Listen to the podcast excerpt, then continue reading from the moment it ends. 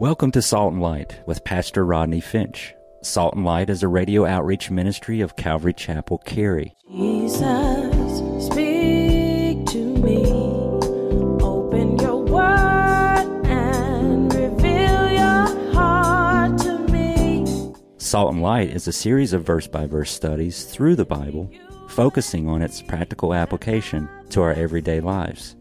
Salt and Light is recorded live at Calvary Chapel, Cary in Apex, North Carolina. Stay tuned. At the end of the program, we will give you information on how to contact us, so be sure to have a pen and paper ready. Today, Pastor Rodney will be teaching from the book of 2 Samuel, chapter 21. So grab your Bibles and follow along. Now, with today's teaching, here's Pastor Rodney. David is a covenant keeping king. Jesus is a covenant keeping king. So David spares Armani, Armoni, whatever, and Mephibosheth. Armoni is Mephibosheth's uncle. Notice David takes the, I had you underline it, two sons of Rizpah. Rizpah was one of Saul's concubines. David takes two sons of Rizpah. Then notice, I had you underline, he also takes five sons of Michal. Michal is the daughter of Saul. 2 Samuel chapter 6 tells us that Michal didn't have any children. All right, now watch this. Michal didn't have any children. 1 Samuel chapter 18 tells us Michal has a sister, and her name is Merab. Merab married Adriel the Maholathite. Adriel the Maholathite.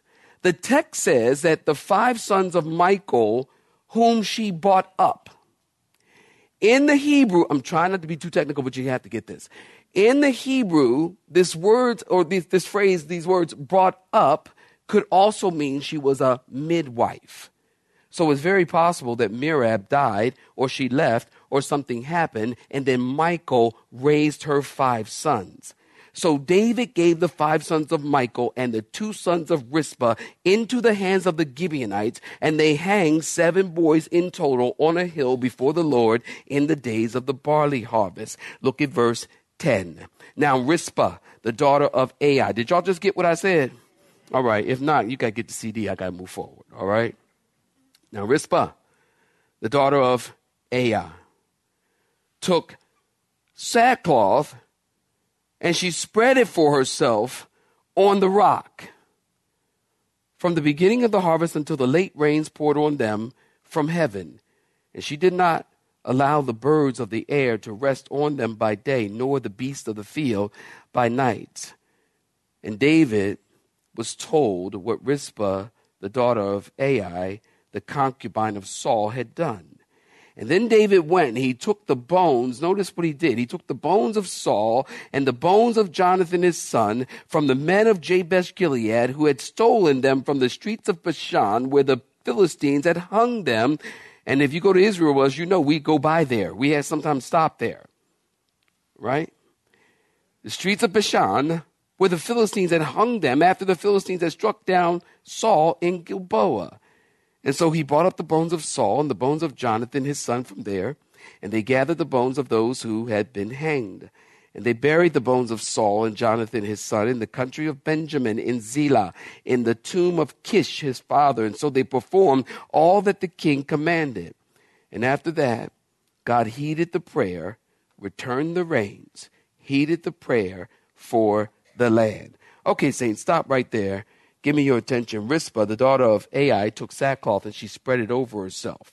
From the beginning of the harvest, that would be April, Bible students, April, May, until the late rains poured, October, November.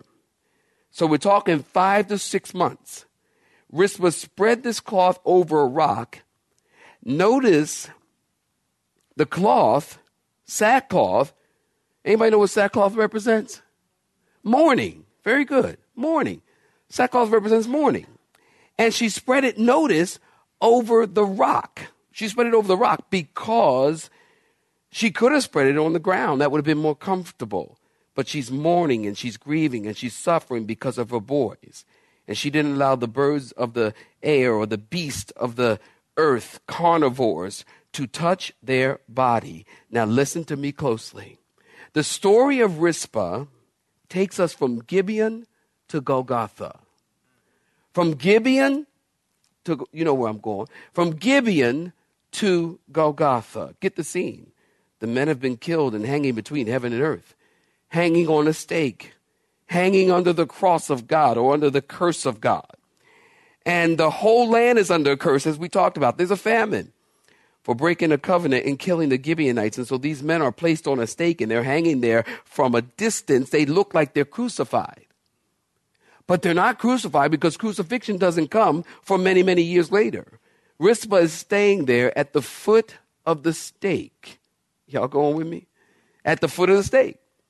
She spread sackcloth on a rock and stayed up all night. So she watches and she waits.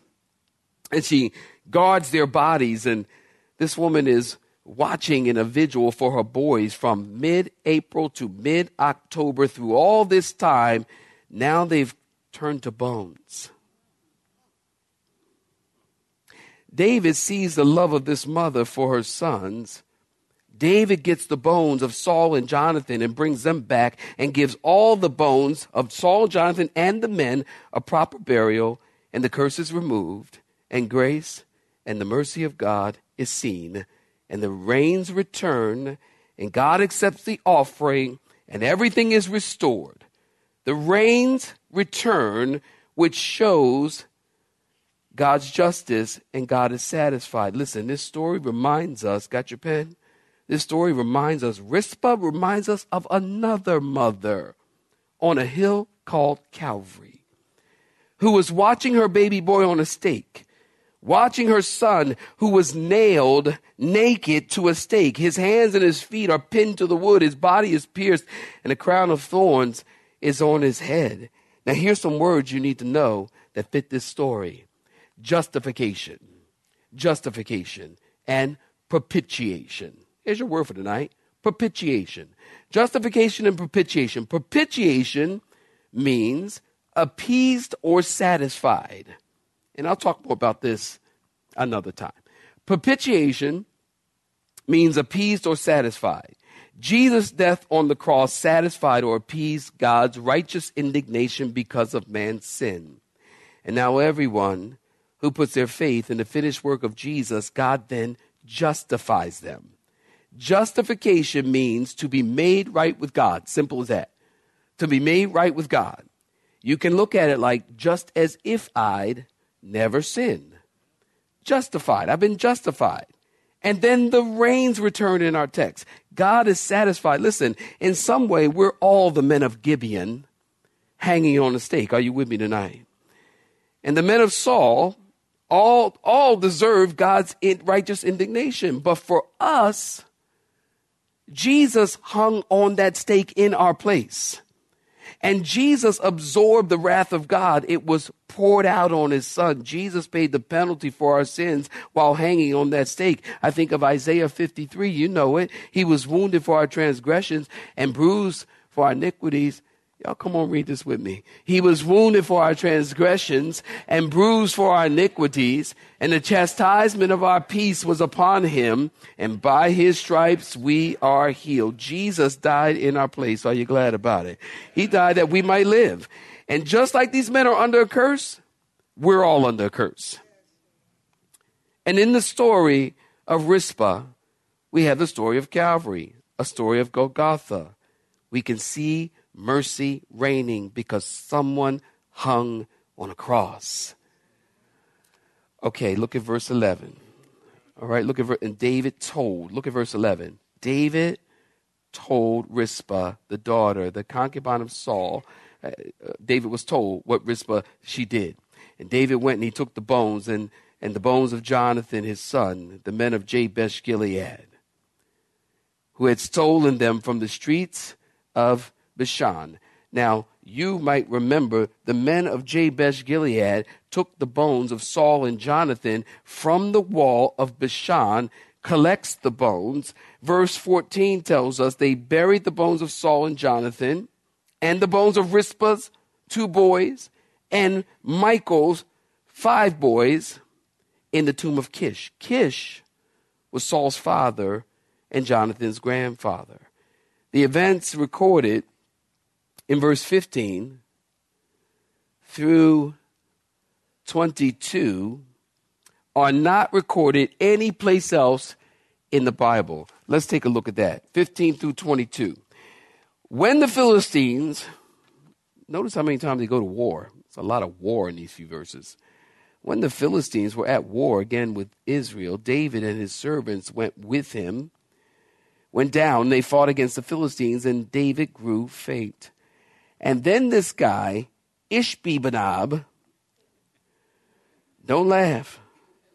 He is a big guy. He will be Mr. Ishbi-benob to you, okay? You'll see. Who will get the last laugh? He will. Ishbi-benob. I don't know. It's kind of a cool name. I don't know. Then Ishbi-benob, who was one of the sons of the giant, the weight of whose bronze spear was 300 shekels, who was bearing a new sword, thought he could kill David. And Abishai, the son of Zerah, came to his aid and struck the Philistines and killed him.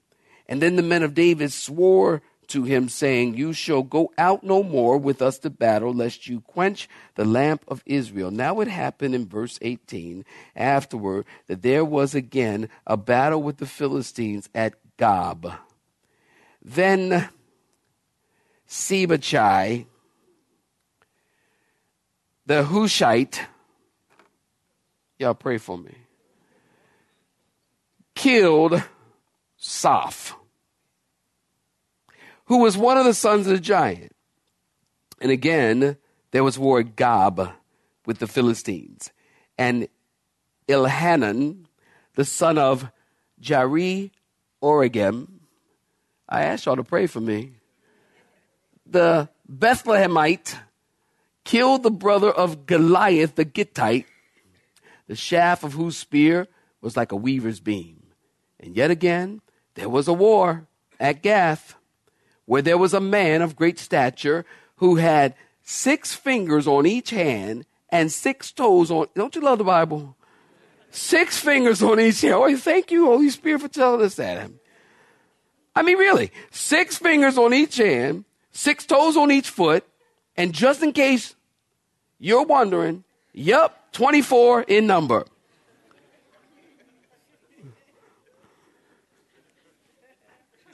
You got to love the Bible. You just got, you got to love it. You got to love it. You, the Bible keeps it 100. 24. In case you can't do the math, we'll do. God said, I'll do it for you. 24 in number.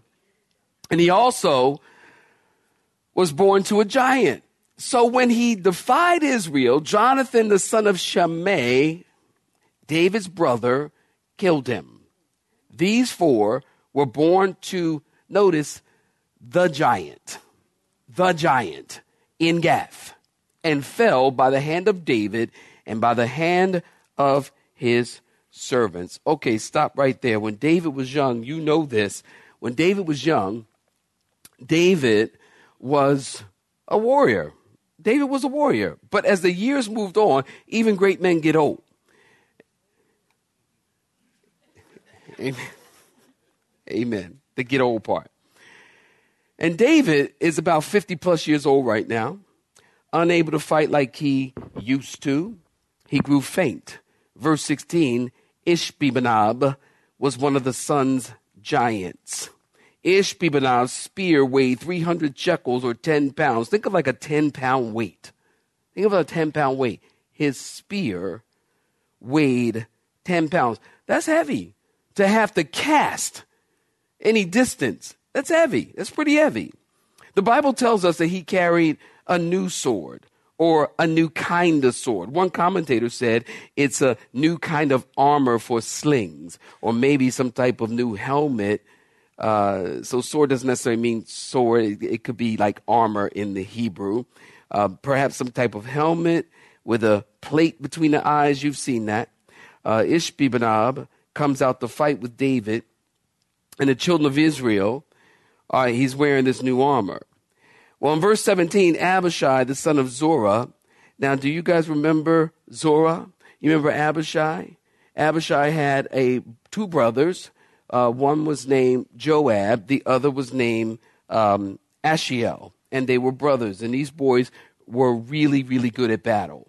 Uh, Joab, remember, was David's general, and Abishai was David's um, bodyguard. Was David's bodyguard. These guys, think about these. These are like boys. If anybody, y'all got like three boys, you get three boys in the house. They tear up stuff. My grandsons come over. My wife cleans the upstairs bedroom all the time. They come over and they tear it up all the time. I'm like, I don't know why you do it. I would honestly go upstairs before they ever leave my house and tell their parents either you or your children are going to come up here and clean this room. I'm not that parent. No, I'm not. I'm not that grandparent. No, I'm not. You're going to clean up. They tear up three boys in a house. Zora's got these three boys, and they really are warriors. Ashiel, his name means fleet foot, so he could run really fast. And you got to wonder again what it's like having these three boys in the house. So the sons of Zora came and they fought with the children of Israel and they struck Ishbianab, the Philistine. They killed him. And Abishai goes by himself and he kills Ishbianab. Well, look at verse 17. David obviously wanted to go and fight the giants, and the men said to David, We can't let you do that. You're getting older. David, you taught us to fight. We watched you as a kid knock down Goliath. You inspired us and drew the nation together. You're the reason we know each other, David. Remember, we were distressed and discontent and in debt, David, when you found us. You helped us. You strengthened us. You made us the people that we are. You're the reason that God is blessing the nation. You're the lamp of Israel. If you get hurt, the lamp of Israel might be quenched. Now, notice in verse 18, there's another battle with the Philistines at Gob. Now, listen, if you're going to fight a giant, I think fighting them in a place named Gob is the coolest thing. I mean, think Gob. That sounds imposing. It sounds like the place to fight. Hey, man, I'll meet you at Gob. Uh, no, I'm, I'm going to meet you at Gob. It's like it just sounds like a cool place to fight. I don't know. It sounds great to me. So this guy, Sibachai, I don't know if that's correct, killed Saf. Saf was one of the giants. Verse 19. There was another battle in Gob with the Philistines where Jari Oregum. Is that like too many vowels for one name? That is too many vowels for one name. That's crazy, especially for Hebrew. That's just crazy. Jari Oregum killed Goliath's brother. The Bible says his spear was the size of a weaver's beam, which means it wasn't very large. Verse 20 There was another battle at Gath, and there was a man who was of great stature, had six fingers on each hand, six toes on each foot. I have in my notes, creepy. This doesn't tell us whether the thumb was on each side. I mean, it doesn't tell us how those fingers, that just is, I don't know. That's just weird. This man was also a giant. Verse 21 When he defied Israel, David's nephew Jonathan killed him. These four giants in verse 22 were born to the giant in the giant in Gath and fell by the hand. Look at verse 22 fell by the hand of David and by the hand of his servants. The giant that we are talking about is Anak. A N A K. A N A K. Anak is the father of Goliath and his brothers. Goliath and his four brothers. Anak, he's the giant. Goliath had four brothers. First Samuel chapter 17, you know this, when David went out to fight Goliath, he went down to the brook of Elah. That's another place we go to when we go to Israel. The Brook of Elah. We stand there and it's, you know, they've stones. You see all these nice smooth stones. People collect stones when you go and, and you, you come back and you give people a stone for a gift and you say, I thought of you when I picked up this stone. I bought it. Listen, this is the stone that David picked up and cast at Goliath. This is, this is the stone. Of course, there's like a million stones in, in the book of, you know, they make nice gifts and cheap. Amen. So your luggage is like all heavy because you got all these stones. How many people here been to Israel? How many people? Okay. So you know, right? Did we not bring back a lot of stones? Everyone just gets all these stones and your luggage is heavier because of all these. They're actually nice stones. They're actually pretty beautiful. You can get some really nice smooth stones. So David went down to the brook of Elah and he gathered how many stone saints? All right, y'all. How many stone saints? Are y'all not looking up here? How many stone saints? There you go. Thank you. Most likely, for sure, one for Goliath and one for each of his four brothers. Now listen, we don't know the name of, we know the names of all of his brothers except one. We don't know the name of just one of his brothers, but we know the name of all of them. Here's all the others. Ishbi Benab is one of Goliath's brothers. Jari Oregem is another of Goliath's brothers. First Chronicles chapter 20, you can look it up in your own time. First Chronicles chapter 20, verse 5 tell us that one of the brothers is named Lammy. Lammy. Listen, if you're a giant and you have the name Lammy, that's not good. That's just not good. You're a giant. You need an impo- uh, Ishbibanab. That's a good name, like Ishbibanab. Who's here? Ishbibanab.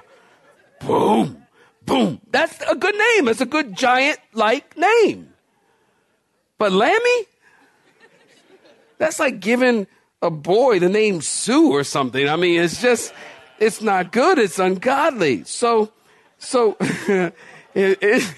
Ishbibanab Jari Oregem, Lammy, First Chronicles 20, verse 5, look it up. I'm not making it up.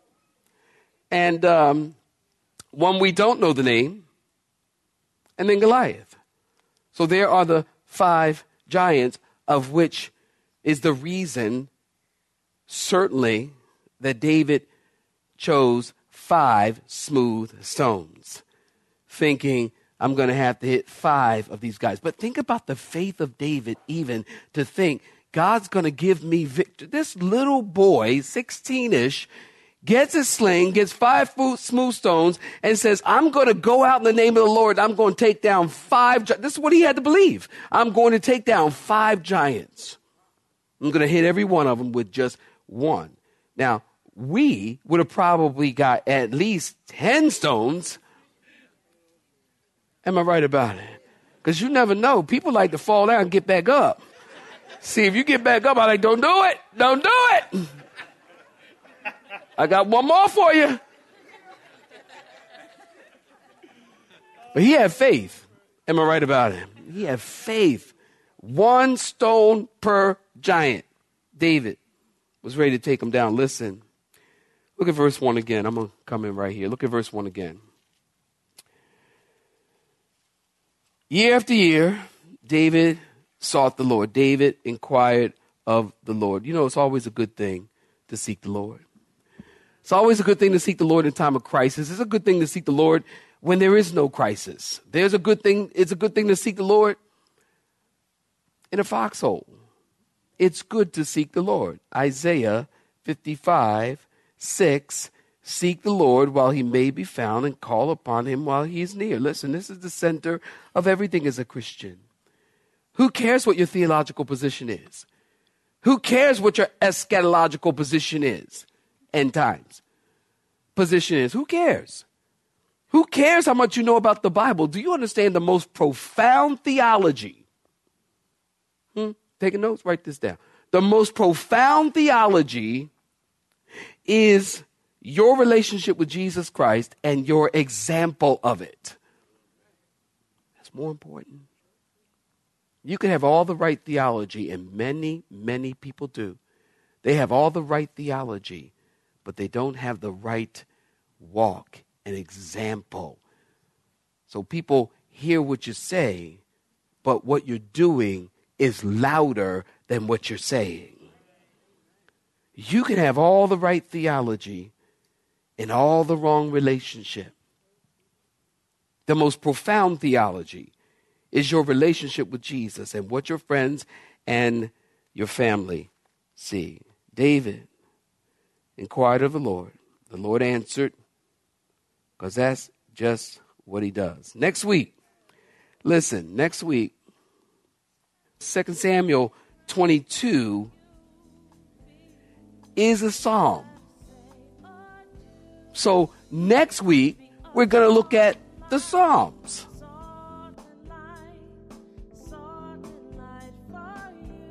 You have been listening to Salt and Light, a radio outreach ministry of Pastor Rodney Finch and Calvary Chapel Cary, located in Apex, North Carolina. Join Pastor Rodney Monday through Friday at this same time. For information regarding service times, you can contact us at 1 800 293 0923. That's 1 800 293 0923. You may listen to today's broadcast in its entirety by visiting the media library on our website at cccary.org.